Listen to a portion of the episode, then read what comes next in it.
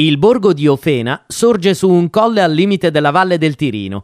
Grazie a un microclima molto particolare, secco e caratterizzato da temperature mediterranee, è definito forno d'Abruzzo. Questa condizione rende il paesaggio brullo, ma favorisce una produzione vitivinicola di pregio, soprattutto di Montepulciano d'Abruzzo. È probabile che Ofena derivi dall'antica Aufinum, città dei Vestini e poi dei Romani, situata nei pressi dell'attuale Capestrano.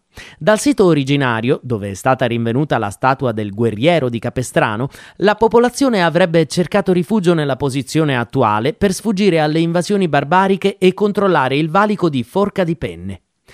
Visitando il borgo, restiamo colpiti dal pregevole portale in pietra di Palazzo Catal di Madonna. Notevoli anche la chiesa di San Nicola, risalente al XII secolo, ma modificata nell'interno in stile barocco intorno al 1700, e la chiesa di San Pietro in Cryptis.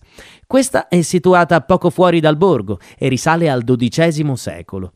Al suo interno possiamo ammirare affreschi del 1400, da poco restaurati. Vale la pena fare un'escursione nelle vicinanze per raggiungere la Grotta delle Marmite e le Pagliare di Ofena. La prima si trova a 750 metri d'altezza sul monte La Serra ed è formata da una serie di particolari cavità circolari scavate da mulinelli d'acqua torrenziale milioni di anni fa, quando la montagna non si era ancora sollevata.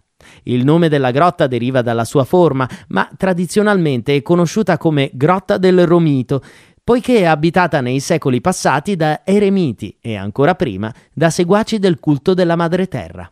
Le pagliare invece rappresentano un villaggio fantasma, abbandonato da tempo dai contadini che lo abitavano. Al di là dell'aria spettrale delle stradine deserte, è un'affascinante testimonianza della vita dei pastori e degli agricoltori stagionali.